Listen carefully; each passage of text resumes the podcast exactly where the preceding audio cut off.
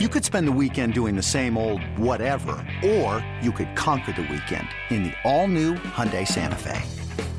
Visit HyundaiUSA.com for more details. Hyundai, there's joy in every journey. Another day is here, and you're ready for it. What to wear? Check. Breakfast, lunch, and dinner? Check. Planning for what's next and how to save for it? That's where Bank of America can help. For your financial to-dos, Bank of America has experts ready to help get you closer to your goals. Get started at one of our local financial centers or 24-7 in our mobile banking app.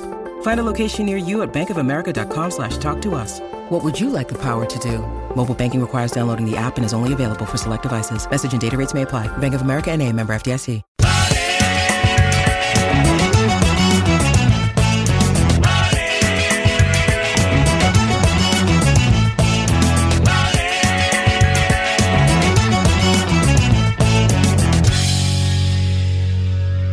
Well, here we go. Preakness 146 this Saturday, Baltimore, Maryland, Pimlico Racecourse. And usually we talk about the Derby winner here. We get all pumped, chance for Triple Crown, Black Eyed Susans, the infield party. But in reality, this is a different sort of week. Another black eye uh, for racing and for horse racing, handicapping, the sport in general. We're going to discuss the Preakness and all the late pick five races coming up and the Black Eyed Susan on Friday with some great guests Matt Bernier, NBC Sports Edge, the Matt Bernier Show, Jessica Paquette, who has multiple titles in racing, including uh, Thoroughbred Racing Foundation and now Colonial Downs handicapper, which we'll talk about with Jess coming up, and our buddy Dick Jerardi, courtesy of betonline.ag, one of the great thoroughbred journalists of my lifetime, quite frankly. We'll talk about the races. We'll talk about the week that was for the sport. And really, it was a very bad week. The Derby winner, Medina Spirit, testing positive for what is a legal drug, this corticosteroid that helps with inflammation. You can use it. You're allowed to use it. It's a legal drug, but you can't have it in your system 14 days prior to a race. And Dick Jerardi will talk about this later on in the podcast. And he at least had some of it in his system on the first test that came back after he won the Kentucky Derby. In Kentucky, that is an automatic DQ. You're no longer the Derby winner. And there's a second split sample. You probably heard of this with uh, uh, Lance Armstrong, and you heard about with other steroid testing. A second sample goes on like a second opinion.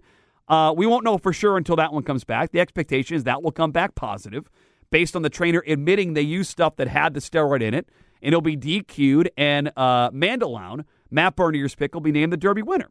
And so Bob Baffert, his trainer, who has been in the same situation multiple times just the last year, he goes and holds a press conference after all this stuff on Sunday saying, This can't be right. I'm being framed. The horse never had that medication. Then on Monday, does a full media tour claiming cancel culture is to blame, goes on Dan Patrick, Fox News. I don't know what happened.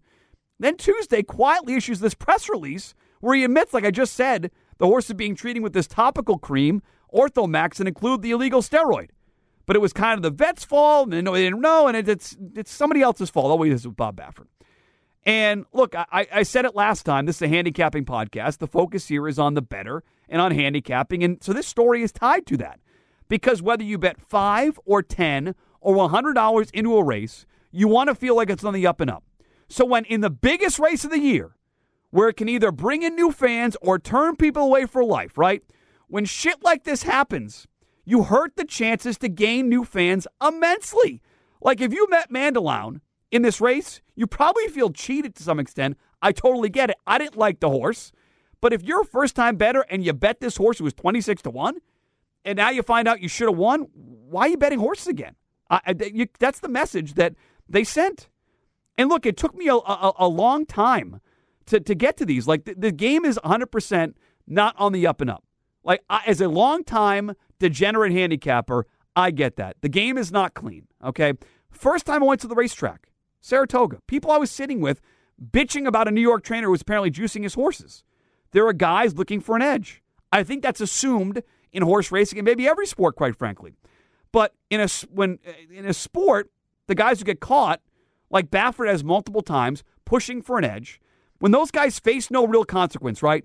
They're allowed to keep training, keep entering horses, and they keep getting positives. You know, four in a similar fashion over a year, and there's no penalty. You are spitting in the face of your consumer. You are spitting in the face of the horse player. And look, it took me a long time, as I said, to get to this conclusion. But over the last year, it's obvious to me, based on the way that some horses are running versus their past performances uh, in the paper, or how they reverse form and going from one trainer to another, The game is not being played on a level playing field. I'm not accusing this trainer or that trainer, but the reality is when you're paying attention closely enough and horses reverse form like they do, and they go from here to there, like it's not level right now. It's just not for one of like 10,000 reasons. Like my handle is down huge, huge from what it's been in years past. And that money goes to DFS. It goes to legal sports betting. Thank you, Governor Sununu. Thank you, New Hampshire. And I'm not going to be shocked in a couple years. I'm down to playing just a couple of racing weekends a year. And I'm sure there's a lot of people who have gone through this. Like they've had this transition from spending their money on horse racing to spending in other gambling outlets. And based on social media this week, I know people are doing that now. But I'm into it and got into it knowing, and I bet and handicap accordingly. But that's me, and I'm a degenerate. I admit that. How about that smaller player who's now firing away on DK and FanDuel every weekend and not betting races? And that's happening more and more and more. But as it stands right now, Thursday afternoon, the Maryland Jockey Club says due process must take its course in some Medina Spirit and another Bob Baffert trainee concert tour. They will run on Saturday in the Preakness. So that's the race we have in front of us. We know what we're getting into. We'll handicap this second jewel of the Triple Crown and some of the other stakes going on. And I'm not marketing. I don't market for Pimlico or racing, so I can say it is what it is. Like it's a subpar Preakness, and it's a subpar Preakness card.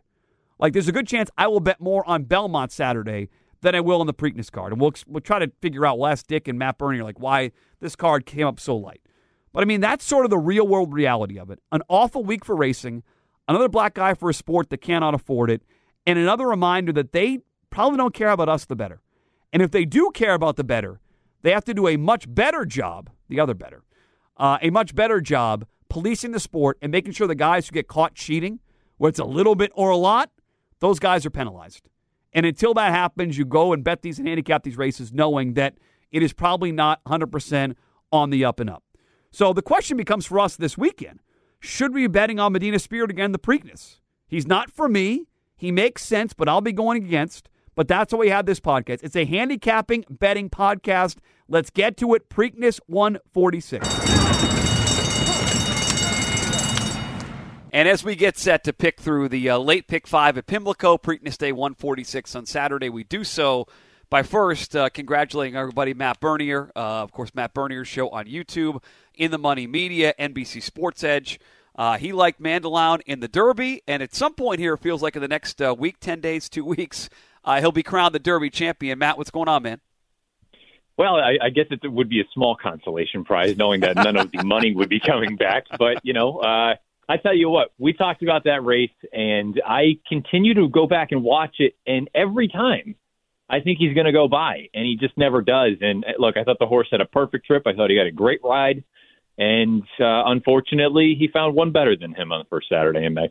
Yep, I thought at the top of the lane that uh, we are going to have a Bernier Mutnansky exacta. I thought we'd have nine seven or seven nine, some way, shape, or form. It just not uh, work out that way as Medina Spirit was able to hold on. And obviously, he has been the biggest story here, Matt. I know you spent a lot of time extensively on the Matt Bernier show this week going through this topic, so I don't want to, let it linger. But as someone who did like Mandaloun, like because I didn't, I, I I used him in some plays because of you, but I didn't like him. I liked Hot Rod Charlie, and he was not good enough to, you know, you got DQ two horses to get him into the winner's circle. But you did. Uh, and I'm curious, as somebody who handicaps, somebody who bets, do you feel cheated at all? What are the feelings when Medina Spirit tests positive for this, you know, legal substance that was used too close to race time, and you know your horse, you know, could have won and was probably best and is going to be named the Derby winner here? It feels like. I mean, I, do you feel cheated by the outcome as someone who liked the runner-up? Uh, no, I guess the simple answer would be no. But to me, it's it's more a everything that's gone on is more a symptom as opposed to the, the the reason that we're at this point. We've allowed things to go for so long in horse racing to to get to this point where I'm not even that disappointed about the fact that the horse that I like didn't finish first or didn't cross the wire first anyway. It's more a matter of all the other peripheral things that go along with it, and that we have the, the spotlight on, on this sport. You know, look, we do we do this. You do the podcast four times a year, the Triple Crown and the Breeders' Cup, and that's basically what the the general public pays attention to us for for those three or four days. And for something like this to happen on this stage, it took a long while for us to get to this point. But make no mistake about it, this wasn't a one off. This has been going on for a long time. So, you know, the, the simple answer for me is to say no, that I'm not that disappointed that I'm, I'm lost out on the money that I should have rightfully had in my pocket if everything goes the way it seems like it's going to. But it, it's more a matter of look, th- this can't continue. This cannot go on. If you expect people to keep coming back and playing your your sport, betting on your races, you can't ha- give off the impression that it's not on the level because if it's not, or if at least the perception is that it's not, there's sports betting. There's betting on so many other different things that, not to mention, are more cost efficient. Um, I, I just think it's a it's a gross level of arrogance to think that people are just going to keep coming back just because they're going to keep coming back. You can't take the better for granted, and I, I fear that I fear that this is where we are now, and hopefully it's a bit of a tipping point. So, you know, I don't know if that was a great answer. I know it was all over the place, but the idea is, no, I'm not super disappointed about the result. Obviously, I would have liked to have had Mandaloun win, but at the same time, if it means that we get some sort of correction for the way everything's gone on, I'll gladly take the loss. Yeah, and you touch on a lot of things that I talked about here to open the podcast because this is, again, it's a betting podcast, right? I, am not here to talk about breeding or ownership. I'm, I'm, glad those people were involved and it helps the game. But you know, Matt, you and I talk to the, the we, we sit at racetracks, we talk to race fans. I mean, you entertain them on your podcast every week, and they send in videos. Like these people care about the sport enough to tape a video handicapping a race so that Matt Bernier can play it on his YouTube show. And like that's that to me is where the slap in the face occurs. And you're right, it was not not a huge surprise if you follow racing for any amount of time. It's not a huge surprise at work like this. What is surprising is that like the sport doesn't want to be more transparent and and to punish those trainers and those in the game who get caught repeatedly doing certain things. And I think for me is a better and you just talked about it. My handle is down the last year and a half, two years. It's gone on to other places. My gambling money has gone elsewhere because I don't feel like the sport police itself to the point where they really care about me as a better. If they did, things like this that happened previously with Bob Baffert you know would have would have had a bigger factor on punishments and actual you know instead of hiding it like they did in California in my opinion it would have been out in the open. And it just feels like you don't care about the better when you continually let people play the game a certain way. Well and, and I mean take it take it another step and think about it from sort of this standpoint of what we're doing right now. We're talking about some of the races on Preakness weekend. If uh, we shouldn't have to sit here and say you know this horse on paper really doesn't look all that good but you never know. Maybe something's going to go on, and the horse yeah. is going to run the best race of their life. Where it, it almost undermines the entire process. Where uh, you know, uh, here I am trying to suss out. Well, do I think everything is on the square? If it's not, what good is the analysis or the opinions that we're providing? It, it, I think it's one of those things too, where this isn't just a sort of high level problem in racing. This there's a trickle down effect that it, it's happening at that level, but the ramifications coming from it um, I, I'm hopeful. It feels like for me the first. This is the first real time that we've had not just betters or folks who sort of analyze races, but also horsemen and women and owners and uh, you name it. There's there's a lot of people that are pissed off, and I, I think I'm hopeful anyway.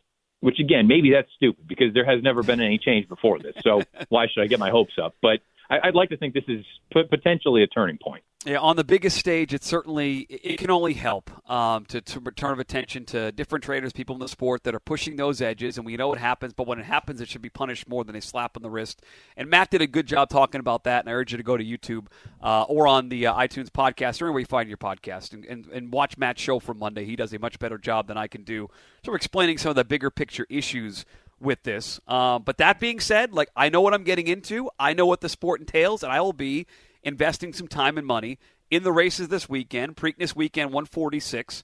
Uh, and as a race, look, it, I think it speaks to the whole card itself on Saturday, which is wildly underwhelming in my opinion.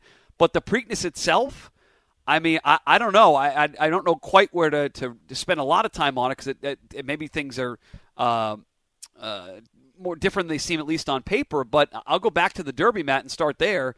It's as simple as the Matt Bernier win contenders, which ran one through four in the Superfecta. And if I had been smart, we would be rich right now if we just played that for a buck. We didn't do that. so let's start there. I have four win candidates on my list here for the Preakness that could win the race. It would not completely floor me. What does the Matt Bernier win candidate list look like so we can build a super ticket for the Preakness? There are only three, so you're going to Oh. have to find that fourth one on your own. Um, and, and honestly, I can, I may even be able to go down to two, but we'll go with three. Uh, Medina Spirit is the most likely winner of the race. Uh, I don't think there's really any question about it, even with all the stuff going on surrounding him in the camp. Um, he's the speed nearest the rail. I think he's going to go right to the front and take the field gate to wire. Frankly, I'd, I'd be very surprised if he didn't win the race. Um, I think Midnight Bourbon, number five. Look, a lot of people wanted to sit there and say, "Wow, you know, his Derby really wasn't that good."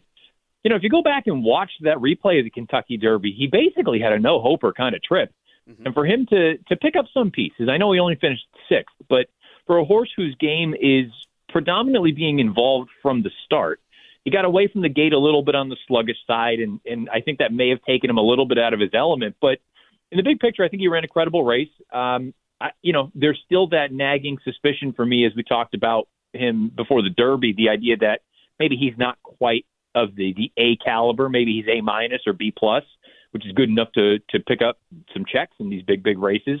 Um, but I do think with a with a better trip, which he projects to get here, I think he's got a big chance. And I I convinced myself. I, I, kept looking at this horse, and, and frankly, I've never really loved him. But the the parallels are uncanny between the 2017 Preakness winner, Cloud Computing, and the number four horse, Crowded Trade. And I, I've finally convinced myself that there is a scenario in which I could see this horse winning for Chad Brown at double digit odds in, in a very similar fashion to the way Cloud Computing won this race a few years ago. So those are the three for me the three, the four, and the five. Well, you and I are on the three. The one I would add, and we can circle back to some of these others because I want to add in some context to it.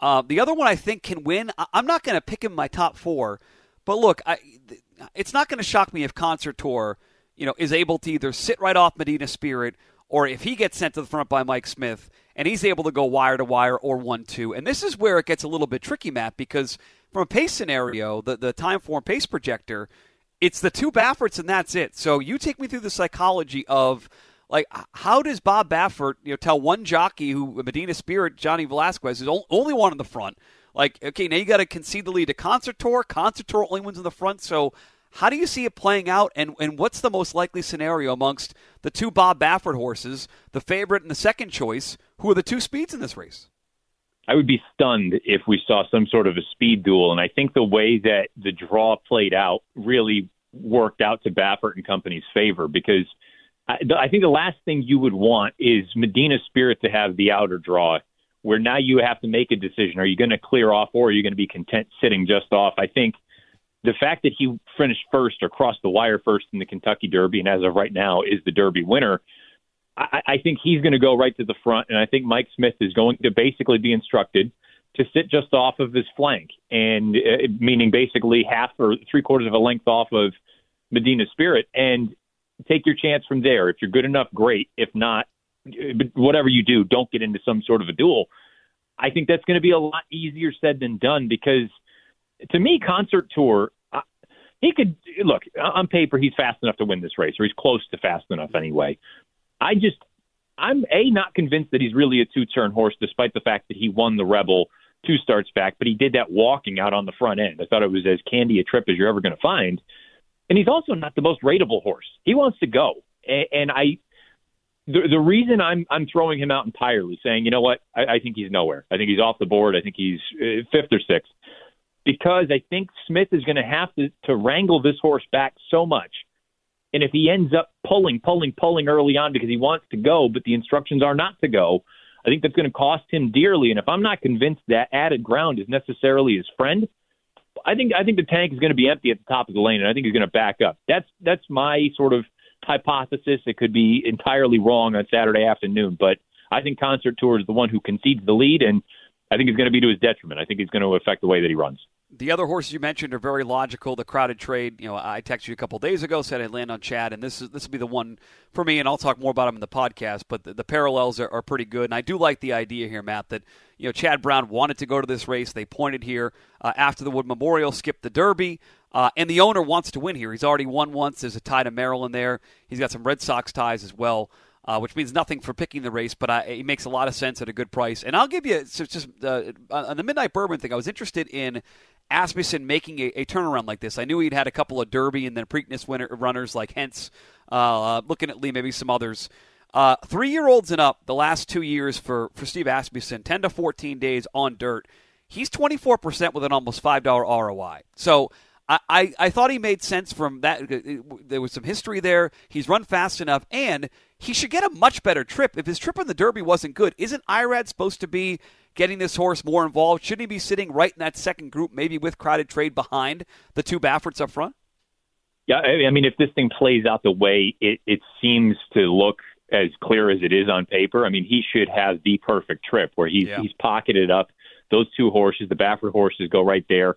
Irad has this horse maybe a length off uh, and has every opportunity, if he's good enough, going into that far turn and, and trying to take his shot and have him at least in position at the top of the lane where you got a quarter of a mile to go uh, to be able to go on and, and get the job done.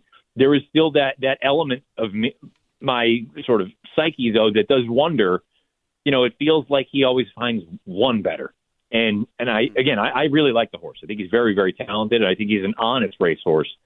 I just can't help but think that is he going to be that horse that we're going to look back on two years from now and say, wow, he earned two million dollars and he won two graded stakes races. I, you know, it's entirely possible. He dances all the dances, and I guess to your point though, it is it speaks volumes that Asmussen wheels him right back in two weeks after that race.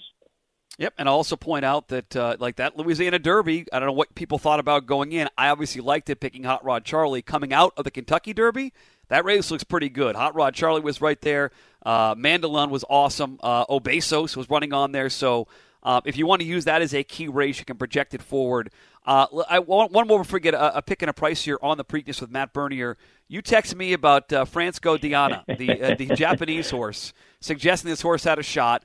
I have a big my my big note is please have Matt explain what he wants to do with this horse. Uh, he's 20 to 1 on the morning line. Are you still interested in using uh, the Japanese uh, bred sent in here in any part of your tickets on Saturday?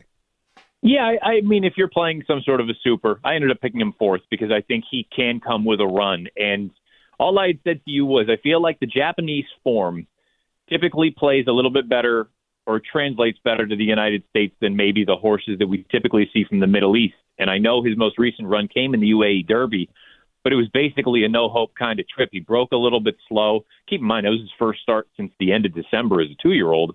Broke a little bit slow, ran up on heels a number of times, weaved through traffic, and he came with a little bit of a run at the end. I, I think I think he's better than what we saw that day. Is he good enough to win this race? You know, uh, that remains to be seen. I mean, this is definitely a big ask, and also keep in mind the intention of the the folks involved is to run in this race and the Belmont. So. Yeah you know, in a weird way, this could almost just be a stepping stone to get him to Belmont Park. But um, I, I won't be surprised, put it that way, if he ends up running a, a surprisingly good race, maybe a race better than people expect.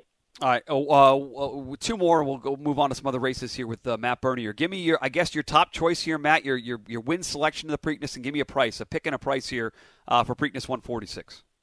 Yeah, the, the pick is Medina Spirit, the three horse. I think he just goes right to the front and, and takes the field gate to wire. I have no reason to, to think otherwise. And if they try to get cute and take him out of his element, I mean, it'll just continue on this ridiculous week that we've had. Um, as as far as the price goes, again, I, I don't. You know, maybe it's not the, the sexiest price, but he's ten to one on the line. I'll go with crowded trade. Um, I, I picked him second in here. I think he has at least a puncher's chance. And, and that Wood Memorial, the thing that really kind of convinced me was you know, I use Timeform US and take a look at the the incremental splits and the sort of you know hot the pace figures that they use, and he made his big move into the hottest part of the race. And a lot of people want to say that he that he hung. And look, I I think he may have hung in the Gotham, and I'm not ruling out that he just doesn't want to pass horses. But at the same time, there's reason if you just looked at it from any other race, the way that he ran in that wood, there's reason to think that he could take a step forward. And again, I I can't overstate it enough. If you can find Cloud Computing's past performances, they are almost identical to this horse for all parties involved owner, yep. trainer, jockey, the way that he's run through three starts. It's, it's eerily similar. So um, maybe he doesn't go off at 10 to 1. Maybe he goes off at 8 to 1. But crowded trade, I guess, would be my price. Yeah, I think he's got a big shot in here, um, and it's also worth noting that I believe that Eric Cancel's a good rider. Uh, Javier Castellano is probably a little bit past his prime. I, I, believe it's an upgrade, and there's good history with Chad and Javier. He gets it. So Matt Bernier's got the three Medina Spirit, the Derby winner for now. Uh, on top here, crowded trade the four uh, as his price play, a pick and a price here for the Preakness 146. Uh, let's go back uh, one race here, the 12th, the dinner party. Uh, the grade two going a mile and a 16th in the turf. This usually ends up being a really fun race. We've spent as much time handicapping this race in the past, Matt, as we had the actual Preakness, and Ironicus was a big winner for us back in the day uh, in a race like this. Today we draw eight. Uh, and Chad Brown draws a strong hand. What do you want to do in race number 12, part of the late double into the Preakness, the dinner party, grade two, on the turf at Pimlico? If you're just looking at the race from a speed figure standpoint, this is essentially Sacred Life's race to lose because he's danced in many of the big dances. He's earned fast figs. I've liked the horse. I've picked him on a few occasions, but he is not very trustworthy. And at a very, very, very short price, uh, I think this is a, a prime opportunity to take a chance against him. I, I ended up going to the far outside, and this will be my pick to to win the race. The eight bye bye Melvin for Graham Motion. Motion's got two in here. This one's ten to one. Johnny V's got the mount. Uh, you know, all things considered, I thought that allowance race coming back at Keeneland uh, about a month ago. He didn't win the race, but I thought he ran the best race because he was close to a relatively hot pace. And if you go back and watch the tape, he was very, very on the muscle. He was keen early on, and Johnny V was basically having his arms pulled out of their socket, trying to get him to relax a little bit. At a mile and a 16th over good going, I, think he expended a lot of energy, and for him to still be involved and only lose to midnight tea time by a neck, I think he's going to improve second off the bench, and he's the he's a prime example for anybody who's always you know questioning the effect that equipment can have on a certain horse. If you look at his lifetime past performances, the four most recent starts are the only starts he's ever had with blinkers, and they are far and away the best races of his career. And he's a lightly raced four year old. I think you get a forward move here second off the bench, and I think he might trip out. So uh, bye bye Melvin. It's going to be my pick here in this race. Uh, you want to use a price, or you want to use that as your pick and your price at ten to one? That's a that's a that's a nice little pick here as part of the late double. Well, I tell you what, he he'll be my pick to win. But if you're looking yep. for, let's say, a shorter price that's probably at least as likely, if not more likely, a winner, um, don't let the morning line deceive you because the number three Kuramata is going to be a heck of a lot shorter than six to one. Um, I have a feeling he vies for favoritism. I think he's probably in that five to two, three to one range. Hmm. Uh, he's not fast enough on paper right now, um, but he could not have been handled more confidently by Irad in that allowance race at Aqueduct at the beginning of April. He never changed leads. That bothers me, but at the same time, he's a European horse. They, you know, they don't always do that. So I'm not going to hold it against him too much here.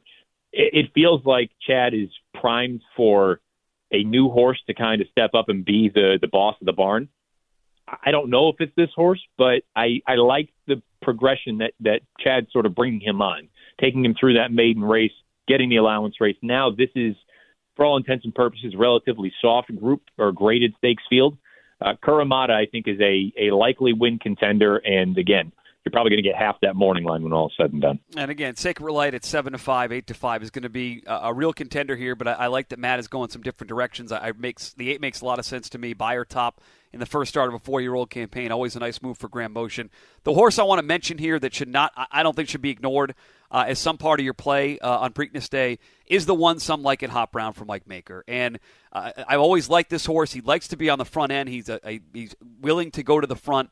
Uh, he's done it in the past. He owes me nothing after his effort at almost nine to one in the Bernard Baruch last year at Saratoga. But if you look at his past performances, his second off the layoff, he always improves. Like he did it in 2020, he did it uh, later in 2020, uh, and I thought in the Makers uh, Mile, the the Makers Mark Mile, they were absolutely flying. He was right on that pace. I wonder if that was sort of a prep to set him up for uh, something either this weekend or for Belmont. They end up here, and as a speed who's going to be prominent throughout at Pimlico.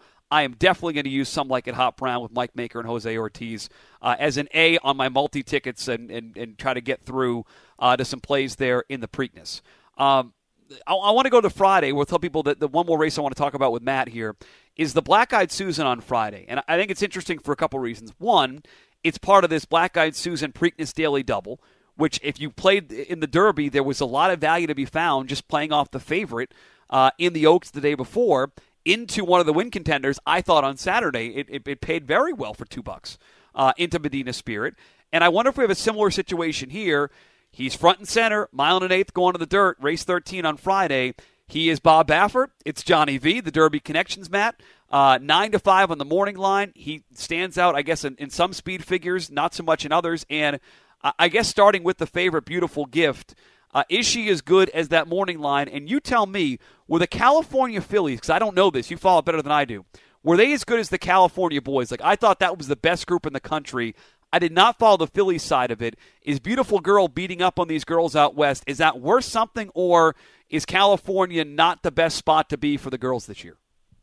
I, look, I'm of the opinion that I, I want no part of her. I mean, I, I threw her out Ooh. entirely, just Ooh. simply because, look, she is the fastest, depending on which figs you want to look at. But to answer your question, you know, the three year old girls in California this year, they just kind of, I don't know, they took turns beating each other. A couple of the marquee fillies ended up getting dinged up, and they had to be taken off the path to the Oaks. So I think that kind of watered it down a little bit as well.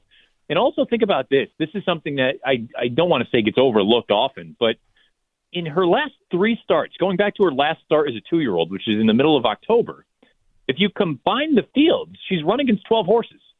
I mean, she, she's been running in, in four horse fields yeah. basically for three out of her four lifetime starts. Great point. Um, the filly, I get it. She was well clear of Moraz in that in that Santa Anita Oaks. Moraz didn't do a heck of a lot of running in the Kentucky Oaks most recently. That was a snail's pace up front. I don't want to say Johnny V got caught kind of sleeping at the wheel, but at the same time, you know, I, I I don't know really that it would have made a heck of a lot of difference if he tried to open up and as opposed to having Sue say scoot up the inside. I just I, look, I wouldn't bet her at eight to one. Put it that way. I, I, priced her out and I made her. I think fair odds are eight to one. She's nine to five. She's gonna be a fraction of that. Maybe I'll look like an idiot when all is said and done on Friday, but. Uh, beautiful gift. I want no part of her in here. All right, so let's go through this field then. Who would stand out to you? I mean, there's some good fillies in here. Uh, Todd Pletcher's got an improving one uh, at eight to one right now. Chad Brown has a horse been battling with his other horse search results and is going blinkers off. A big move for Chad. Uh, Brad Cox always deadly on big days like this. He has one at least in the time form numbers is right there. Although those were earned most recently on a synthetic uh, at, at Turfway Park.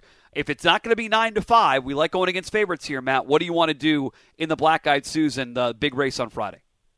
I like the nine adventuring quite a bit for for Cox and Geroux. I, I think she's the kind of horse you take a look at her pedigree, you know, Pioneer of the Nile, we know he was the sire of American Pharoah, and unfortunately, Pioneer of the Nile's passed on. But, you know, it, basically any of his offspring can do whatever they want. They could sprint, they could route, dirt, turf, doesn't matter. Uh, her mom was Questing. Questing, Questing was a filly who was very, very quirky. She wouldn't run in a straight line, but she was exceptionally fast. She won the Coaching Club American Oaks at Saratoga. She won the Alabama at Saratoga. Uh, so distance, you know, adventuring, she gets stamina from both sides of, of her family, from her mom and her dad. And I like the fact that she won and broke her maiden on dirt as impressively as she did, two back at the fairgrounds, and then came right back on an entirely different surface.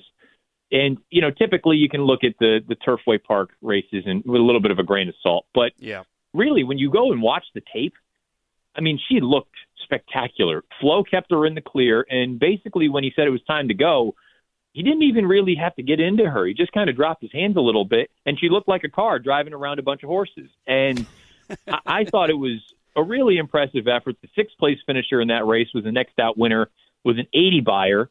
Uh, it, it, I, I just get the the sense that adventuring is a filly who maybe right now the figures aren't there, but I think she's just scratching the surface. I think she's going to be one of the better three year old fillies as we go on throughout the year. I'm not saying she's Malathaat good, but I think she could be a, a legitimate sort of grade one caliber filly on both dirt and turf. And I think that's one of the, the most interesting things for Godolphin and, and, and company that I think she can do a little bit of anything. So she's four to one on the morning line. To me, uh, she's the most likely winner. I'd bet her at five to two.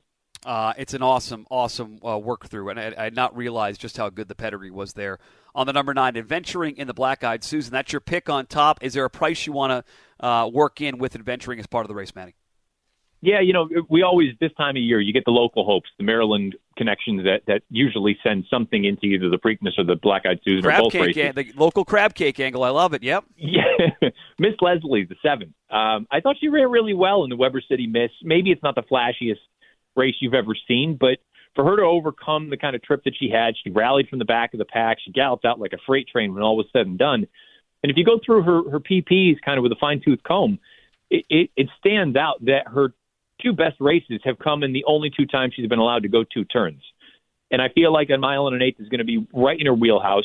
She's going to get overlooked because she is coming out of lesser races and has taken on cheaper company. Um, and no, she's not a likely winner, but I think she can certainly get a piece of this thing at a big price. And she's the only one proven at Pimlico already. So Uh, Miss Leslie, she's 15 to 1 on the line. Um, I think that's pretty close to to fair. I, I, I pegged her at 12 to 1, the number seven, Ms. Leslie. I, I'd use her underneath. I picked her second. Yep, and the horse that I'm going to want to use, and Matt Matt's on some good ones there. Uh, I, am going to want to use the sixth Ice Latte for uh, Todd Pletcher in this spot. You mentioned Pioneer of the Nile. That's the sire. Malibu Prayer, the daughter of Malibu Moon. She won the uh, Ruffian. She won the Lighthouse. Big races at Saratoga and Monmouth, respectively. She was uh, she won the Chilukki at, at uh, Churchill. Uh, she was second, I think, in the Molly Pitcher. So there is some there's some talent there as well. Distance should not be an issue, and I think Ice Latte is going to be forwardly placed. And I, I know the pace projector is saying there are some other speeds in there.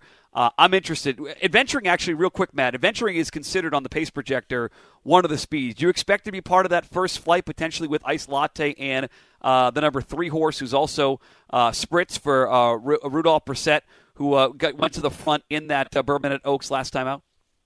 Um, I think she'll be close. I don't know if she'll be actually up there pushing it. I, I agree with you. I, I picked Ice Latte third. I think she's got a big chance in here. I thought that run at Belmont was better than maybe even the paper would suggest because she put away the other speed horse in there who was the favorite that day, and she just got run down by the horse who made the last move. I think adventuring is probably maybe third or fourth when in the big picture. I think Ice Latte goes. I, I agree. I think Spritz is going to be. I think the only way she can win is by going. So yeah. I, I would imagine those are the two that go, and then adventuring kind of takes up that three or four wide stalking trip, maybe two or three lengths off of it. And again, if she's good enough, she should have every opportunity. Uh, Matt, where can people check out your thoughts uh, over the course of this race weekend? Got a number of things over on NBCSports.com slash edge, uh, both racing and hockey, but that's going to be the predominant piece. And then obviously the uh, the podcast, you can find that over on In the Money Media's uh, YouTube channel or basically anywhere you listen to your podcasts too. Oh, I forgot. Oh, wait a second here. Where, oh, this is great timing. We got Bruins we Caps game one on, on on Saturday night. Are you going with your yeah. local bees? Are you picking against them? And what? Uh, either way, I'm not sure who comes out of it. I don't have a strong take because they're both good teams, but this should be a very physical, tough series. Are you picking the Bruins, Matt Bernier? Yeah, I'm picking the bees. I, I think it's I think it's the perfect storm where you know we talked about it before the the Derby or during the Derby pod that they they needed to make a move and they did. And this is the first year that it feels like they made a significant move. And I understand basically they were gifted Taylor Hall, but the idea of he's changed not just you know his game because he was terrible when he was with Buffalo. It was as if he wasn't even playing, but he's woken Krejci up. And I think top to bottom, the most interesting thing for me with, with the Bruins is going to be how confident are you in Tuukka Rask? Because I believe in Swayman. I, I think Swayman is good, and we've seen in the past young goaltenders, it's almost as if they just don't really even understand the stakes. And they get out there and they just play over their head. And I'm not suggesting that's what the situation is with Swayman because he obviously had a great career at Maine. But I, I just, I believe in the Bruins. I really do. And, and it's my opinion. Maybe I'll be proven wrong. I think the East is the best of the four divisions. It's just a matter of how badly do they beat one another up and route to the Final Four? uh, it's going to be fun. NBCSports.com slash Ed for Maddie's thoughts on the horses uh, and the hockey this weekend, Matt. It's uh, kind of a weird week for racing. They'll cap it off with the Preakness, and then we'll have. Uh, I feel very confident saying a much deeper, much uh, more enjoyable race card coming up three weeks from now on the Belmont Stakes weekend as they have put a lot of time and effort in making that thing little mini Breeders' Cup in June. Looking forward to it, Matt. Good luck this weekend, buddy. We'll talk to you in a couple weeks. You got it, Mike.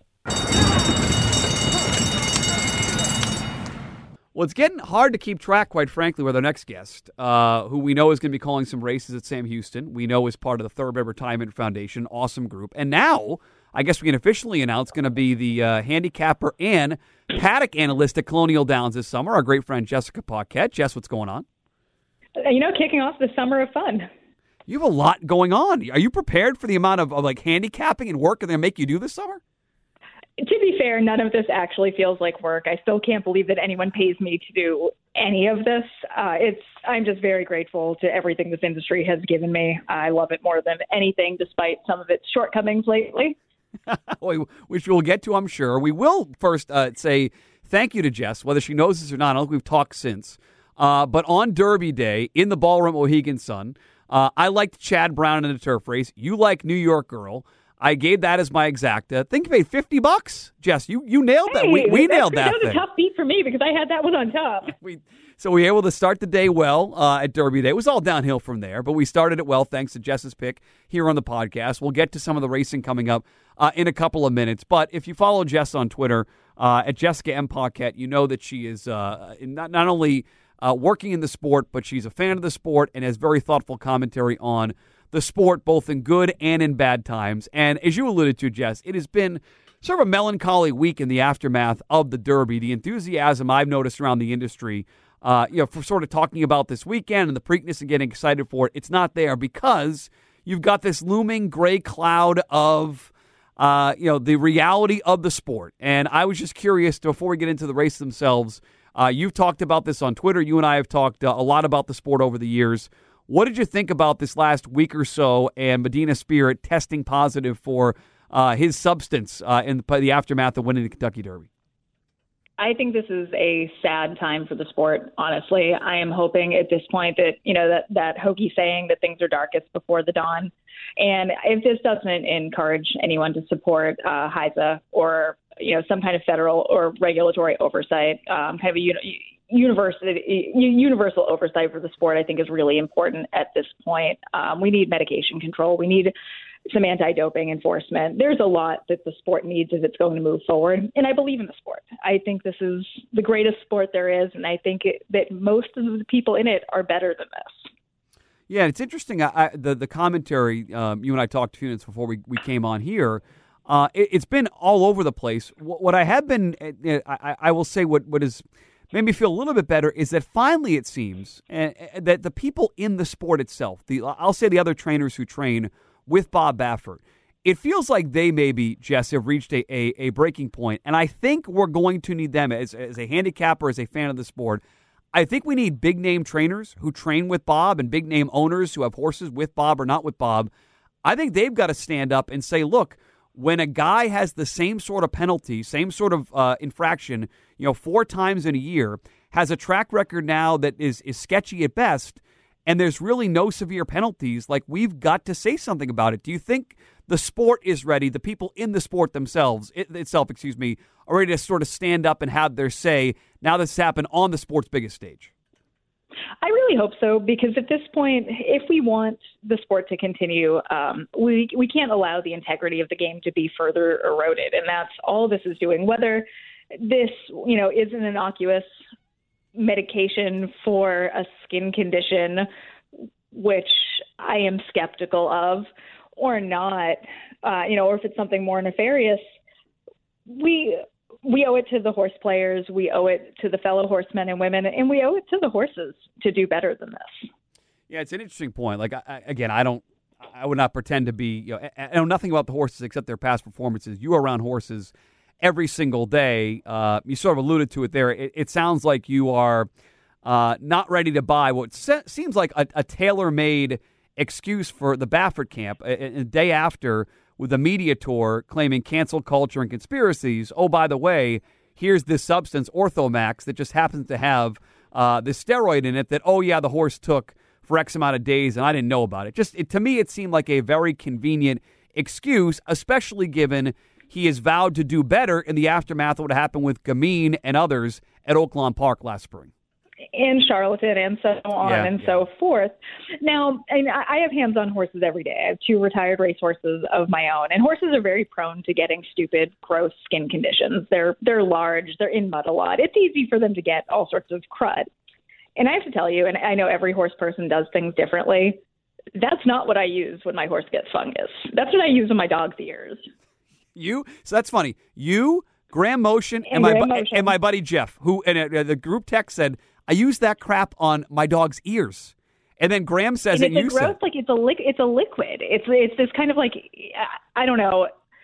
I use very different things when my horse gets fungus, and none of those things would cause a bad test in any situation. Um, because this is when I was horse showing, and in horse show land, you also you know are subject to medication tests as well. There are prohibited substances, and I was always very mindful of the things I was giving him or do, putting on him. Um, and if I could manage to do that, I would think a multi-million dollar outfit could do that too. Well, it's interesting. We could do this topic, you know, for an entire hour itself, uh, and and we'll see. It's going to play out. I suspect that he'll end up the split sample, uh, which you talked about to start uh, this podcast here today. It's going to come back positive, and eventually, uh, Medina Spirit's going to be DQ'd. That's the rule in Kentucky. And going back to what you said, what what is frustrating about all this, Jess, is that different states have different rules. Different states, uh, you know, seemingly are willing to uh, allow certain stars of the sport to play by different rules. And whether it's the, the governing body, whether it's a commissioner of horse racing, it feels like not only is it needed, it's going to have to be put in place to avoid situations like this going forward. Absolutely. It's time. If we want to be treated like a top tier sport, we need to start acting like one. And then I, I, don't know if it's I don't know if the Medina Spirit situation led to this, uh, Jess. As we look at the the Preakness weekend, but I mean this race, it, it just it doesn't it doesn't come up as a Triple Crown race. Now, again, maybe it's the state of racing in 2021.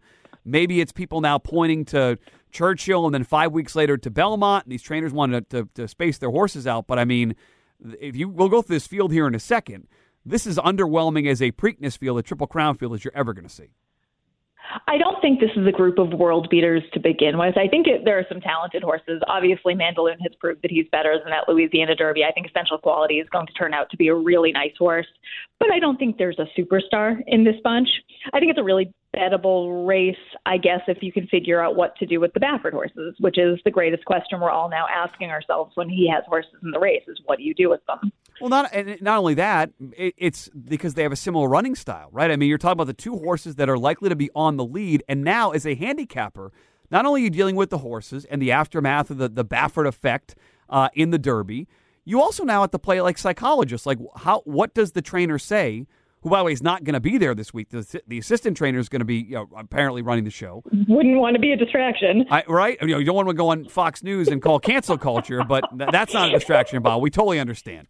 Um, you have to, a, you have to, as a psychologist, like, okay, so what are they going to do with the two horses? Because on paper, they're both good. Uh, Medina Spirit, even before the Derby, I thought had great fight to him. He showed in the California race against what I thought was the best of the group, and Life is Good and Rock Your World. Like he was, but now you have two horses, similar running styles, and I'm not afraid to bet on them. I, I, I suspect that, that, that, the horses will be ready to go with or without Otomax, uh, you know, for their, their dermatitis. But yeah, I don't think that was I don't think that was the difference maker. to be honest with you, I don't think that was the thing. But um, yeah, no, I think both of them are. I, I think both of them are going to run their races. All right. Do you are you are you picking one of the Baffert horses here today? Do you like one of them to win the Preakness? I don't pick chalk to begin with, first off. Um, so, no, I'm going to try to beat them. Even if not knowing these things, I would have tried to beat them. So, I'm just a little more enthusiastic about trying to do it here. Yeah. I, and I, I like crowded trade a little bit. Uh, well, this is going to be a, crowded. This is going to be a crowded trade podcast. It appears. I, will let you. I'll let you talk about uh, you know the carbon copy of cloud computing uh, as why you like Chad Brown. He'd be the short of the two Chad Brown horses. He's got two. I want to talk Did about the other one as well. my notes? Because what? that's pretty much what I've written here. Uh, there's just so much that reminds me of him uh, coming into this race, and I like that he's he can sit off of what could be a potential speed duel. Uh, I, I think Chad's going to look the smartest of all this weekend, kind of. Sit, you know, sitting out the Peter Pan with one of them in favor of this. He, I, I think it's a Chad Brown exacta, maybe, but I think both horses are coming into this race really well meant. And I, I know the Wood, Wood Memorial didn't really look that good after the Kentucky Derby.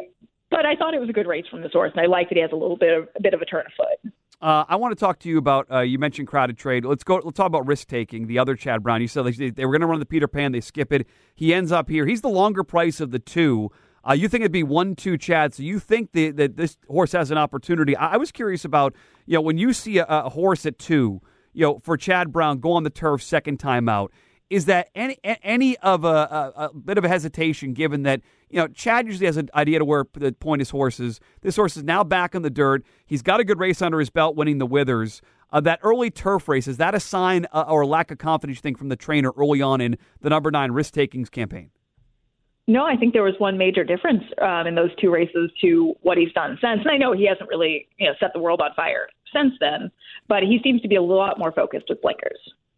Yeah, it's interesting, and I, I, think I'm with you on the the Chad angle here. He's won this race before. The owner Uh, Klaravich has won this race before. He actually wanted to run in this race. Crowded Trade was pointed here uh, after last time out. They said no, we're going to skip it. We're going to we're not going to go to the Derby. We're not. We could. They could have gotten in. They were right on the cusp of getting in.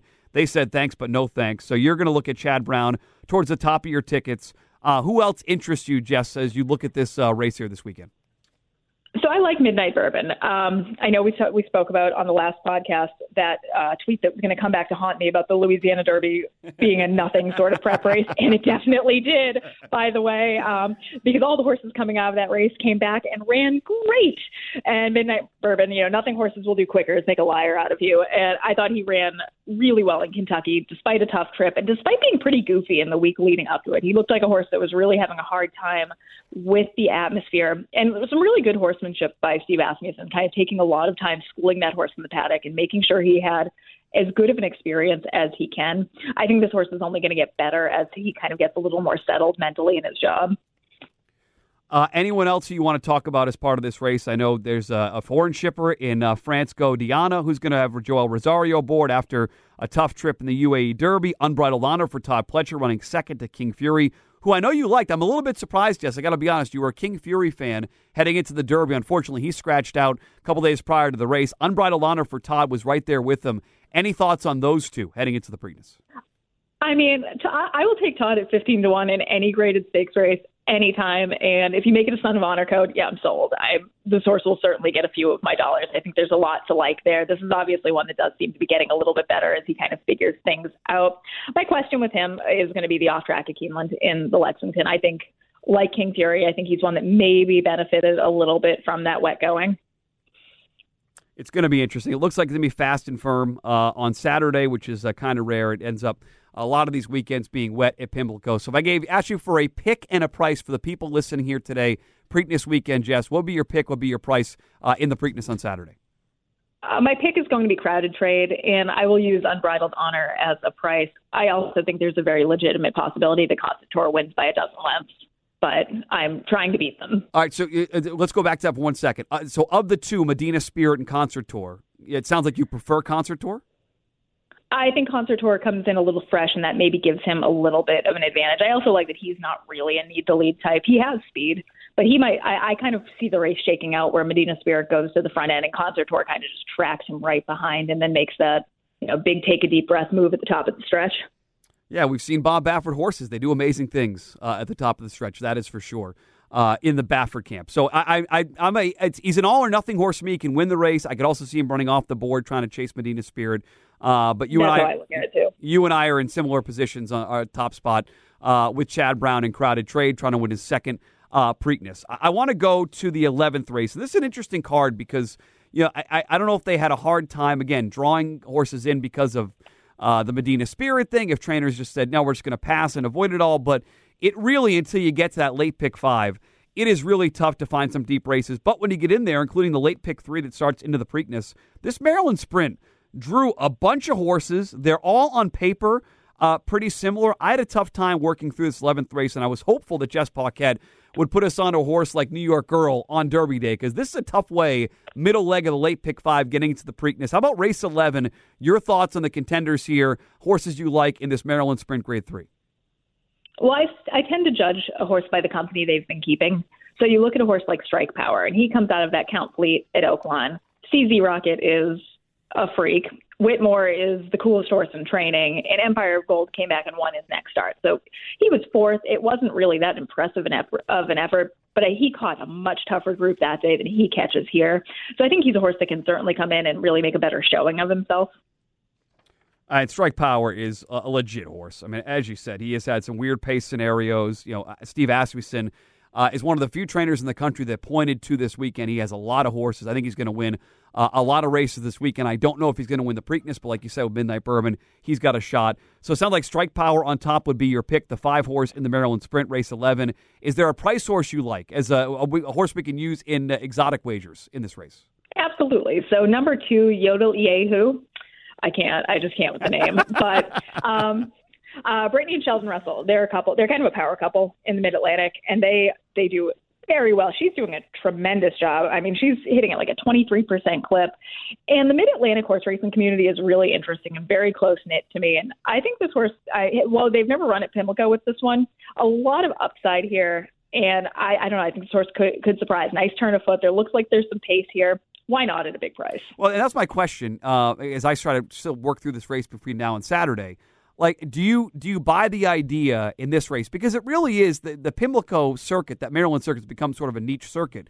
Do you think the horses have had success here? Like the number one horse, uh, Lackey, who uh, uh, or Lakai was interesting to me, especially given the fact two for four Pimlico has a bunch of races there in the Mid Atlantic. Do you think horses like that who've raced in that area, Jess, do they have an advantage on a weekend like this? I think so, and I think I, I'm so you always kind of root for the hometown favorites a little bit, and again, great community, like great horse racing community there. So I, it wouldn't surprise me if that horse can get a piece of it at a nice price too.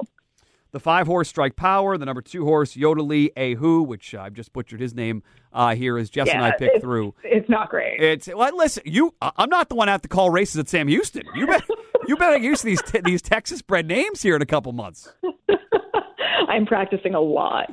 Uh, I, w- I one more follow up before we get you out. I, I, we haven't had a chance to talk since the Kentucky Oaks, and I liked Malathaat going in uh, and coming out of it. I thought she ran a great race. I mean, watching uh, her and Search Result battle down to the end, it was a great race for Todd and for Johnny V. In that moment afterwards with Ortiz and Johnny V, I thought was excellent. And now I've read a lot of people I respect who are uh, basically ready to hand her the Belmont Stakes and saying this horse is bred to go the mile and a half. She she's built to go the mile and a half. You watch horses and you you can tell from their gait and their body type, you know what type of horse they're going to be.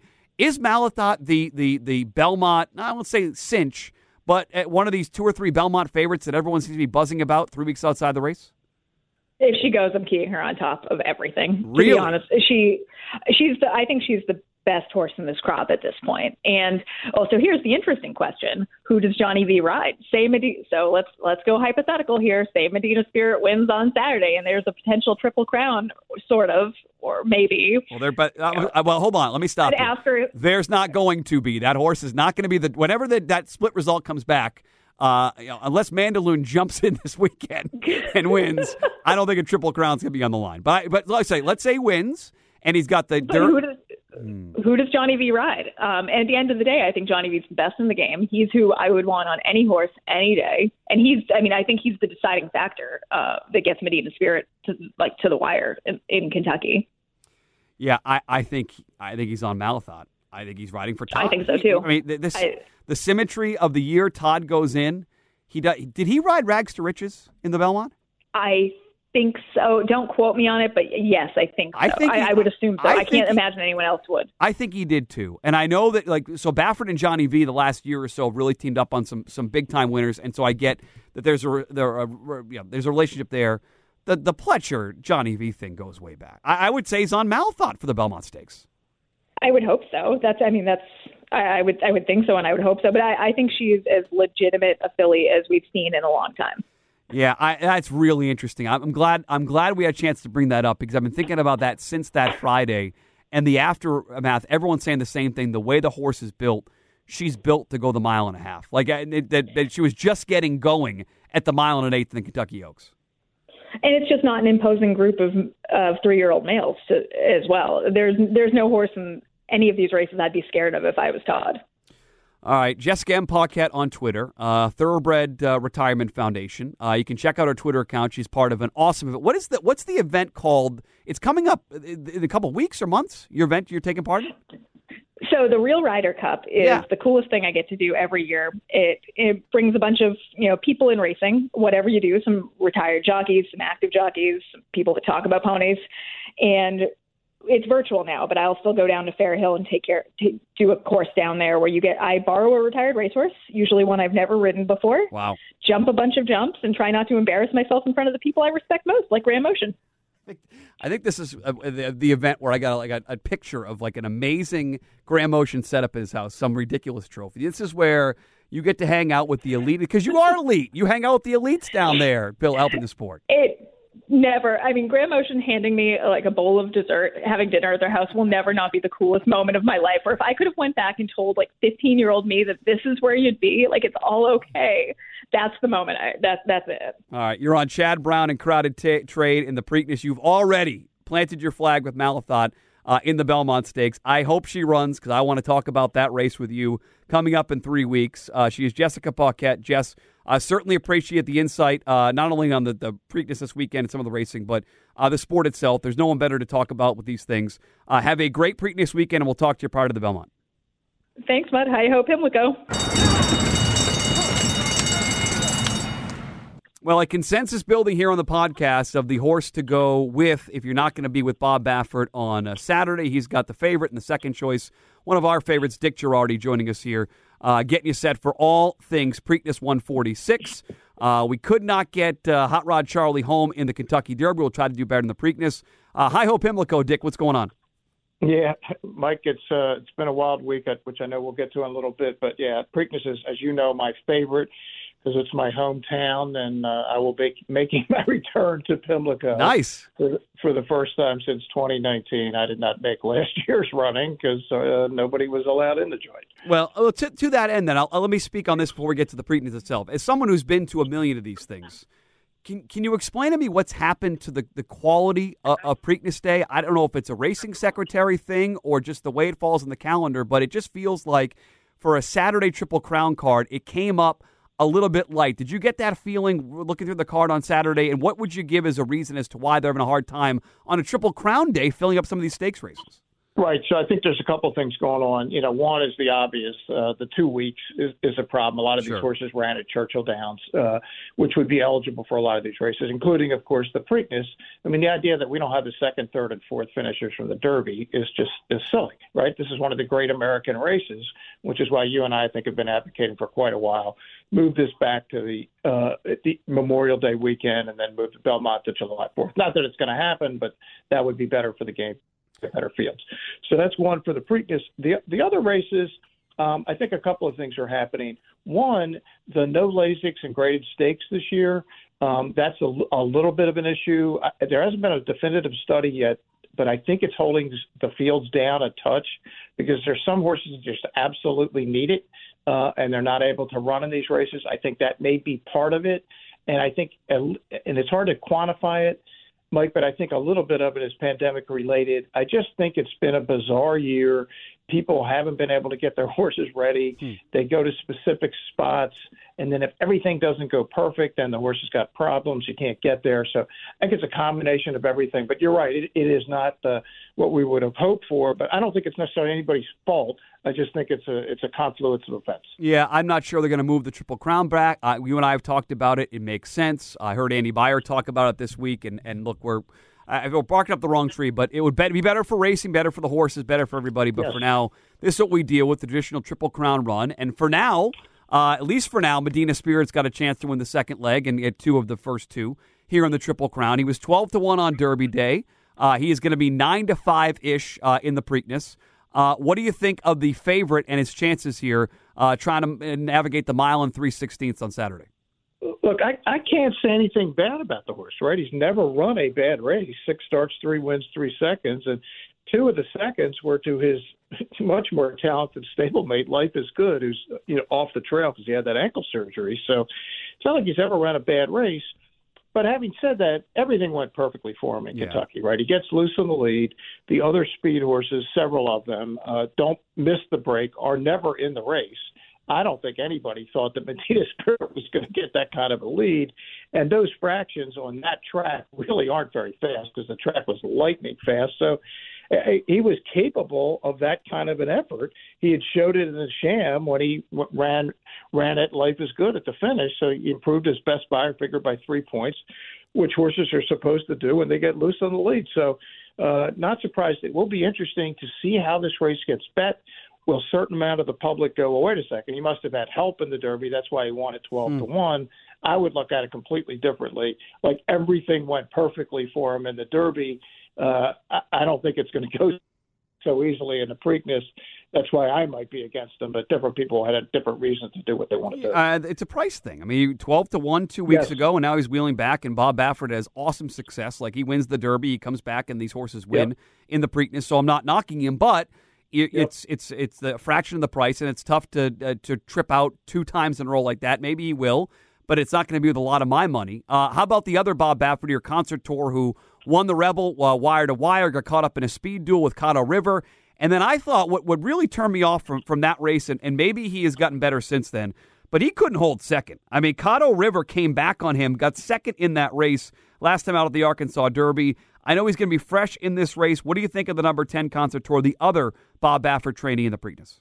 Yeah, I don't like him. I, am trying to beat him. Um, I I didn't like the race in Arkansas at all because it showed that without the lead, he's just another horse. Yeah. And even when he had the lead in the Rebel, everything went perfectly. He only got a 94. It's not like he had a 104 Beyer that he just jumps off the page. So I think it's a good horse. Um, I don't think he was working so well down in Kentucky. Uh, I don't think that was the only reason he didn't run in the Derby. I just think they didn't like the race in Arkansas. But yeah, if you can't out finish Caddo River with Joel Rosario, the greatest finisher in the game, something is wrong. And of course, the whole thing, what's going to happen here in the first 200 yards, right? You got two Bafferts, same style, aggressive riders. Uh, Johnny V obviously wants the lead. Mike Smith on concert tour. You know, what's Baffert? Well, Baffert, not going to tell him anything except on the phone because he's not going to be there. But how how are they going to figure this out? Because you're talking same stable, identical running styles. Uh, so what are we going to do here? I think that's a, a huge part of this, but I am going to try to beat Concert Tour, get him right off my ticket. Uh, it sounds like you're against the Baffert, so let's hear Dick Jerardi, your thoughts on, on who you want to, to bet on top, who you like on top in Preakness 146. Yeah, I think the price is going to be everything. Um, if Medina Spirit is bet below two to one, and Concert Tour is clear second choice, which I think is the most likely scenario, you're going to get a better price than you should on Midnight Bourbon. Uh, I thought he ran a tremendous race in the Derby. It wasn't necessarily a horse I liked going into the Derby, but man, whatever could go wrong did go wrong. The exact opposite of what happened with Medina Spirit. Totally missed the break, out of his comfort zone, way back and way wide, and kept running and nothing against Mike Smith, who's had a phenomenal career, but he's 55. And this is one of the bigger jock changes you'll see in the game. Gets Irad Ortiz. You know the horse is going to be in the race the whole time. Asmus is going to tell Irad, I don't care where, where you finish, just get in the race. Uh, so he'll be one, two, three coming out of the first turn. And then the question is, is he good enough? Is his best race good enough? And it might be, but it's not. It's not definitive. Like I would like to see a hundred Beyer in there somewhere. I haven't seen it yet. Are you willing to elevate that Louisiana Derby, Dick? You and I both like that race, you know, yep, coming into yep. the Derby. And then from there, yep. Hot Rod Charlie runs third. Midnight Bourbon had a bad trip and still ran sixth there, ran on. Oh, Besos was part of it. And Mandaloun is second for now, but may end up being the Derby winner. Doesn't that doesn't that improve yes. the, the, that it's kind of sort of a key race on the Derby prep runs? Yeah, no, there's no question. That makes it look like it was the best of the prep races. Yeah. And look, Midnight Bourbon spent his whole winter and spring in Louisiana, and and every race was good, right? I mean, he was solid. Won the Lecomte, third in a Risen Star to Mandaloun, second Hot Rod Charlie, and and ran hard every time. Uh, I can't come up with a reason why this horse isn't going to run great on Saturday. Yeah. Uh, the question is, if Medina Spirit runs back to his last race is that going to be good enough? I just if, if I it's again it's the old can can I see the first 200 yards right? It, it would make the race so much easier. Uh, but I just think on paper what are we getting maybe five or six to one on Midnight Bourbon? Um, I think that's the place to be. Uh, I, I would and and the rest of the field I mean the other seven horses they're just they don't really none of them inspire a lot of confidence to me. You might have an opinion I don't have but I haven't seen anybody do anything that suggests one of them is going to win it. Well, I can make a case for Chad Brown, and I will, you know, coming up here in, in a little bit. Okay. Uh, yeah. for, for Midnight Bourbon, if that would be your pick, uh, Dick Jerardi yeah. joining us here, like uh, courtesy of BetOnline.ag, if he would be your pick on top, who would be the price source you want to use? If you're sort of against Medina Spirit and you're against a concert tour, who would you want to use in exactas and tries and supers with Midnight Bourbon to make sure he's included on your tickets? Right. So let me make this a little clear. Sure. I'm absolutely against Concert Tour. Gotcha. I'm going to okay. have to try to beat him. Yep. I, if Medina Spirit runs one, two, I'm not going to be surprised. Right. Gotcha. There's no yep. reason to think he's not going to run. I mean, there, there's going to be a group of people who go, okay, this um, anti-inflammatory was the reason he won the Derby. I, I don't think that's the case, and eh, we can debate that, but it doesn't. We'll find out.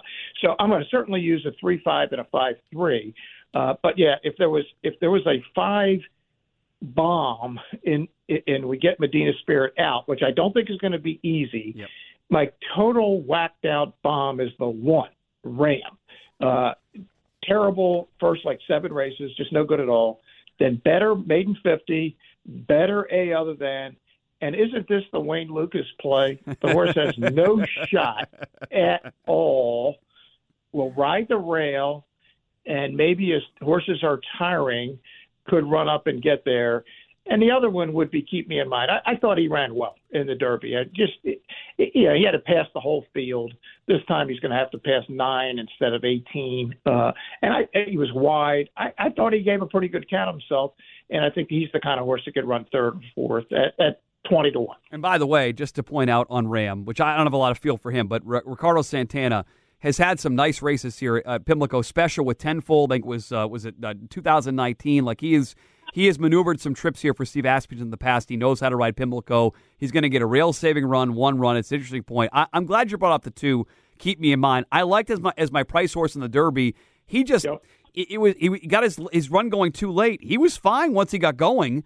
Absolutely. And, and I just he did, I, I hope he's got to be he's got to get more of a clean trip. There's there's ten horses here instead of uh, what was 19 in the Derby. So if he gets a clean yep. trip, I'm with you. He's my price horse underneath. So three five five three, a little one two uh, for Dick Jerardi in the Preakness 146. So the, I think the card really gets going to me with this late pick five. I think you can really sink your teeth in. Uh, beginning in race number nine, it's uh, the Run Happy uh, Skipat. They'll go six furlongs on the main uh, track there at Pimlico. Should be fast, should be firm, and there's a good group of sprinters. They look similar to me, but it's a good group of sprinters in race nine. Yeah, this is a really fascinating race to me. Now, I know Chub Wagon really well. Uh, PA bred, trains at Parx, uh, 15 minutes from my house, uh, trained by Lupe Preciado, uh, five for five. And that isn't just winning. I mean, it's winning by huge margins, 32 legs combined. Uh, and goes to the front. Nobody can go with it, with her. But right outside of her is the six. Uh, don't let Sweet fool you, if I'm pronouncing that yep, right. you got it. Um, it, it won five in a row by 29 lengths the same way. Then got the speed duel, couldn't make the lead. It, it couldn't make a clear lead to Barbara Fritchie and backed out. So the question is, if is Chub Wagon faster than the six? Uh, and if not, what will happen if they get into a speed duel? In that case, then obviously you're going to like the eight. Uh, the 10 strike racing claim for 20,000 imp- has improved uh, race to race to race for Brad Cox is winning by big numbers. And well, certainly, I would think it's interesting. Chub Wagon is eight to five, and and uh, French Empire is three to one. I'm not sure that's not going to come the other way, just because of Brad Cox. I, I could be wrong about that. Obviously, Chub Wagon's lines look pretty strong, but uh, I think that I think that's the race. Um, and I, again, I've seen Chub Wagon live. I just saw her last race on the 27th of April. It was a powerhouse, but she beat nothing. I mean, there was nothing in that race. She, she was one to five for a re- or one to two for a reason. Um, but it very interesting race. I'll pick the five, Mike, but it, it's a hard race. Yeah, it's interesting because you mentioned the, the speed. I also think with the five and six needing the front, uh, yep. not not that the horse can win, but never enough time the four. Like the, the only mm-hmm. the horse's only chance to win is to be part of the pace. And I, am I'm, I'm setting it up for uh, to fall apart. You mentioned French Empire, who scratched out of a race a couple weeks ago to point here, and then the horse I'm yep. going to use on top is the two casual, who's going to be a dead close for Steve Asmussen. Has got run yep. through a couple of slow paces. Time form as the last couple races slow. Needs yep. all the pace. They, they thought enough of this horse to run in the Acorn a year ago. Was four sure. to one. Was four to one against Gamine last June. Yep. It's going to be four to one in this field. I'm going to take a shot with Casual to go over the top with your eight horse uh, French Empire. You mentioned the five potentially uh, as a speed force. I'm curious, Dick, before we get to race number ten, the track profile of Pimlico. Like I, I, really play Pimlico once or twice a year, Friday and Saturday, mm-hmm. Preakness yep. weekend. What should be looking for in terms of any sort of bias? Is it a speed favoring track on days like this? What's what's the track profile for you? Yeah, I think you're just going to have to pay attention and watch early card uh, because it doesn't. It's no specific thing. Look, I grew up going there, uh, and in the '70s when I first started playing, and into the '80s, especially in the '80s, uh, the, the rail was gold. I mean, it was incredible. It, it went on for were, were you there? Were you there with Were you there with Andy Beyer during fifty thousand dollar year at the races, picking all those uh, rail winners? Yeah, I I think Andy was uh, preceded me by a little bit, but yes, I knew about it and I had some. I wish I knew how to bet like I do now, uh, and I wish they had the kind of bets they have now, Mike, back then. And keep in mind, speed figures weren't published, and I had a set of speed figures, It was great. I, I remember a day, I remember a day the opening double. Um, I, I cold punched a one ticket double for two two faint-hearted sprinters going a, getting loose in the lead at a mile and sixteenth. They both won and paid five hundred. Oh, and I I had it for twenty, and that started off a day that I, I think I was down to my last like thousand bucks. I didn't even have a job. That started off a day, and I've been going north ever since. that is a great story. So we'll keep an eye on the track Friday and Saturday at Pimlico. Uh, we're not going to worry about the main track for race number ten. It's the uh, Jim McKay Turf Sprint, a big a, a fixture uh, on these Preakness weekends. If horse racing is roulette uh, on horseback, then turf sprint. if turf sprinting, Dick, I mean, I, you you tell me. I, I, these are the races that always knock me out of these uh, these wagers, these pick threes, pick fours, and pick fives. What do you want to do in the uh, five furlong turf sprint to Jim McKay? Yeah, where's Ben's cat when you need him? I know, right? he, he, would win this race every year. You wouldn't have to think about it. You go, oh, Ben's in the race. So, uh, you know, use him at the back end of a double, big three, and you just didn't have to look at the race. But yeah, look, I think the the most likely winner, and in, in and I put that in quotation marks because, as you said, these things are often crapshoots, is the four, the critical way. Uh, I mean, just has been really good since the claim back in mid-January of last year was always solid. I saw the horse at Parx when the Marshall Jenney, that was the PA day at the races last year, was one of the few days they actually had stakes races, and he just stayed in that form ever since. And I love these older turf sprinters. They just seem to the five eighths is perfect for him. So I can't come up with a reason why he won't run well. The trainers wins a lot of races. Obviously, Luis Saez is great. Uh, the price is probably a little less than you're hoping for, but boy, 16 turf starts, uh, five, four, and two, and at the distance, 11 starts, four wins, three seconds, two thirds. He makes a lot of sense. I'll be using for sure. I also people that do not just turn the page on the number five horse Hollis uh, for John Ortiz and Irad Ortiz. I'm sure Irad, he's been drawing so much money in New York. I'm sure he'll take money at Pimlico. But this horse won this version of the race in October because they ran the Preakness mm-hmm. in October. Yep. He won the race yep. over yielding turf course that day. He's been on dirt and turf, but it's a turf sprinter. He's two for six lifetime, one for one at mm-hmm. Pimlico. He gets Ortiz. I think can sit off uh, that speed. Look at the horse he's run against. No, a bound for nowhere, strike power. Uh, yep. he, it was uh, he's been with some very good horses over his career. CZ Rocket back in the day. So uh, I'm going to try no to get some five involved with your four, who makes a lot of sense. Some of the other uh, like con- contenders in this race. A very tough race, the turf sprint, the middle leg here, uh, getting in some pick five. So uh, we've danced around it here, Dick. You're one of the not just a great handicapper. Um, you're one of the great voices on racing of, of my lifetime with your columns in the Daily Racing Form in Philadelphia as well. C- can I get your take on what has gone on this week and, and the aftermath of Medina Spirit and the, the current state of racing based on what happened in Kentucky? Well, it's been bizarre. Obviously, it's been a bizarre week. Not helpful to the state of racing when the most famous person in racing is uh, is involved with the words uh, "Derby winner test positive." Right? It's just not. It's not a good look. Um, I think, Mike, if this had happened in a vacuum, right? If uh, Baffert hadn't had those uh, previous issues in the last year or so, um, I think this would be looked at differently. Because he has, people are starting to say, well, you know, what the heck is going on here? Uh, and there's no subtlety. We don't do nuance anymore. This is not, this methazone, this is not a performance enhancer but most people aren't going to know that. They're just going to say illegal drug. Uh, the best way I can explain this is in horse racing, uh, there are listed by Association of Racing Commission Internationals, CLIN being the most likely to uh, enhance a performance, Class 5 being the least likely. This drug is a Class 4C. C is the penalty, uh, which is imposed with a positive. But unfortunately, that all gets lost. And then we have the bizarro explanation right after we're trying mm. to hmm. figure out where this came from. We have the Otomax, uh, the ointment that supposedly well has this this clearly this in it, and you know like is anybody reading the label here? I mean, what what is going on? I still would like to hear from a vet to explain. All right, if this is what it was, what are the chances of this horse testing positive with this as a as a other appointment? I haven't gotten that yet. Uh, and look, ultimately, what's going to happen? They'll get a split sample, but basically a second opinion. of of the same test, it, will come back positive almost certainly. Yep. Then they'll hold a hearing in Kentucky, and everybody will get to have their say. And Baffert's attorneys will try to mitigate it by saying, "Hey, they didn't know, they didn't know this." I think ultimately the horse is going to get disqualified because the rule is pretty clear cut. Uh, you can't race with this uh, stuff in your system on race day.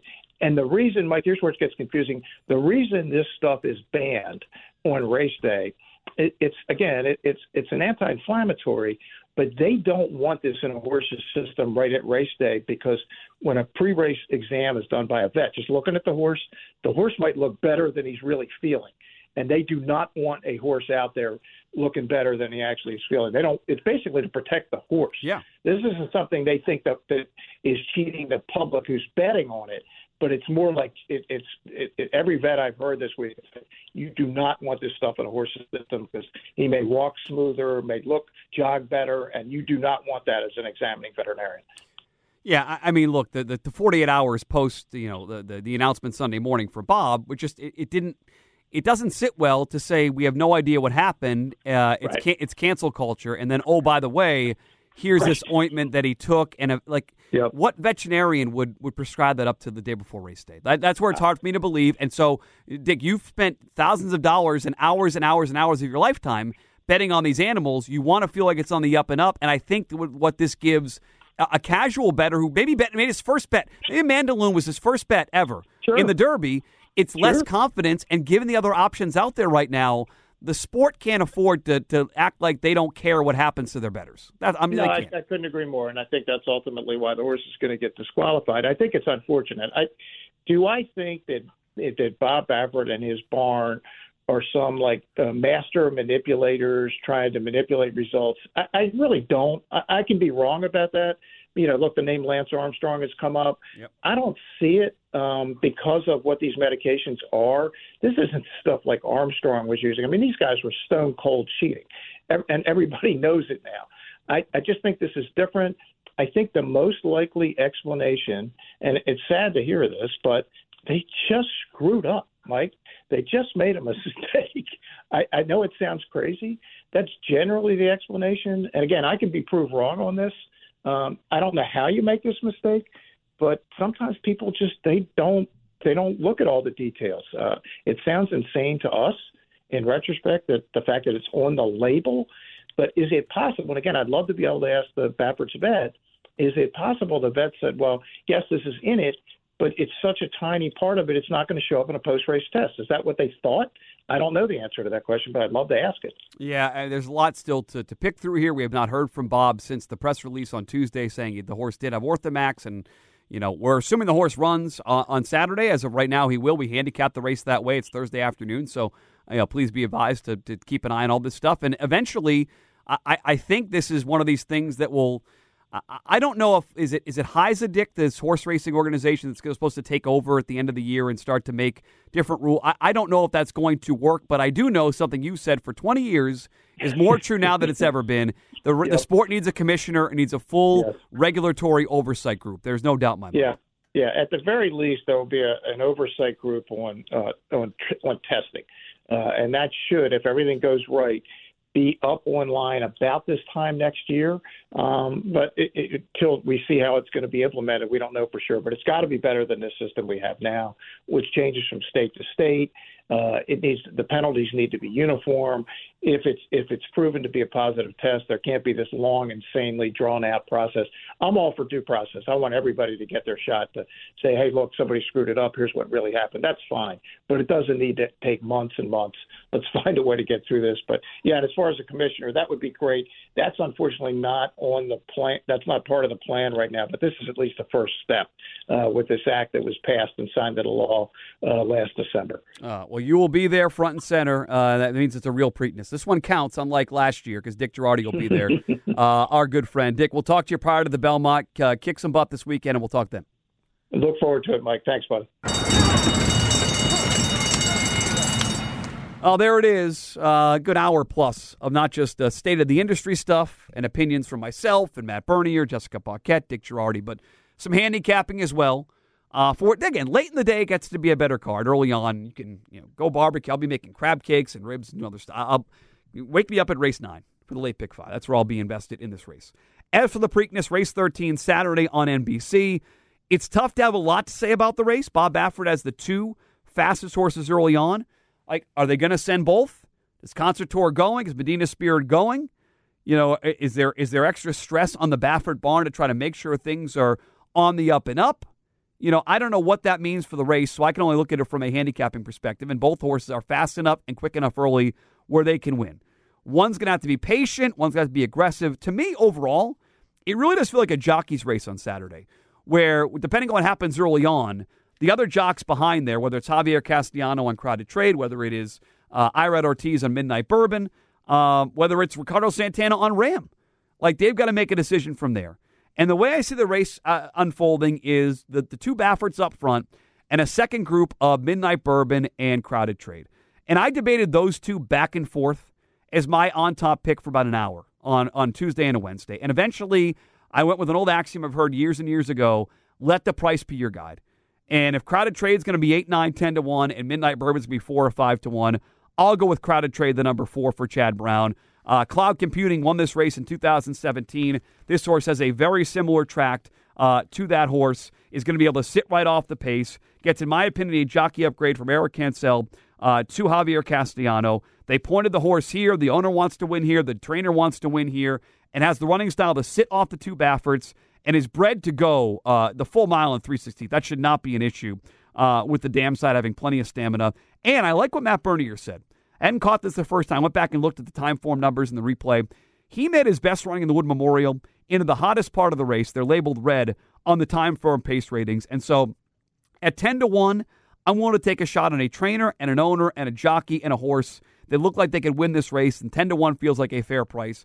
I'm going to take Crowded Trade on top. I'm going to take Midnight Bourbon second. He's got every shot to win this thing. I'm not going to be shocked if he ends up uh, upsetting the apple cart uh, and winning. He has uh, got a good trainer in Steve Asmussen, who's got great numbers, willing back on two weeks, comes out of a key race, two back in that Louisiana Derby. Uh, so I got it 4 5 on top. I'll use Medina Spirit third. He's got the ability, uh, he's got the fight. I think he'll be there in the mix. I'm not sure he's going to be able to get the entire uh, trip he got last time. I'm not betting a perfect trip horse coming off at 12 to 1 last time, 9 to 5 now but he's got to be respected even with all the other crap that went on this week. I got him third. And then my price horse that I'm going to use in the bottom of tickets is the number two, Keep Me in Mind. We tried him in the Derby, didn't get the best trip. I think they'll make one run late, and I think based on his move forward uh, to a 90 Beyer, almost getting back to what he ran last year, a 92 in the Breeders' Cup Juvenile, I think he's setting on uh, a peak effort. He's going to be 15, 20, 25 to 1. Uh, and so for me, I want to be alive to uh, you know, the, the, horses I think can win this race Medina Spirit, Concert Tour, uh, Crowded Trade, and the number five Midnight Bourbon, and all the multi race wagers. And then in the race, uh, I'm going to pick Crowded uh, Trade on top, the number four horse. Uh, four and five both make sense. The four is a better price. I'm going to pick him on top. I'm also going to key him uh, in the try in all three spots, and I'm going to key him with the two in the super with the other logicals. Like so, so if it comes home logical with crowded trade and keep me in mind in the super, I want to be able to cash on that. So it's number four, crowded trade on top for me. Uh, full list be four, five, three, two in that order. Four, five, three, two. Let's see if Chad Brown can get it done here. Uh, High Hole Pimlico Preakness this weekend. Uh, should be a fun race. Uh, obvi- the ratings are going to be huge. People are going to tune in to see if the if the horse that they you know, assume was you know juiced up or whatever on uh, you know Derby Day. That's what the headlines would suggest. They're going to watch this race. Uh, we'll see about the betting. I've seen a lot of people suggest they're going to basically take a stand against the industry and not bet this weekend. I admit I'm not doing that. If you're doing that, you're a better man than me because I'll be uh, invested here in this late pick five for sure at Pimlico and definitely in that Black Eyed Susan to Preakness Daily Double that's being offered Friday into Saturday with Matt Bernier's idea of pitching the favorite in that Black Eyed Susan and getting alive to a bunch here uh, in the Preakness. Uh, we'll have a bunch of other thoughts. I'll put out a, a picks grid out on Twitter uh, at some point Friday or Saturday. Mut W-E-E-I on Twitter. You can find me on Instagram as well.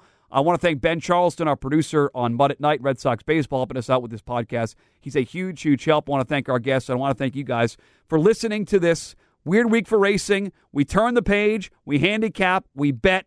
Remember to bet with your head not over it. Good luck this weekend. The crab cakes, the black eyed Susans, a little too sweet for me, but I understand. It's Preakness 146. You're glad you're with us on the Winners Club here on the WEEI Podcast Network.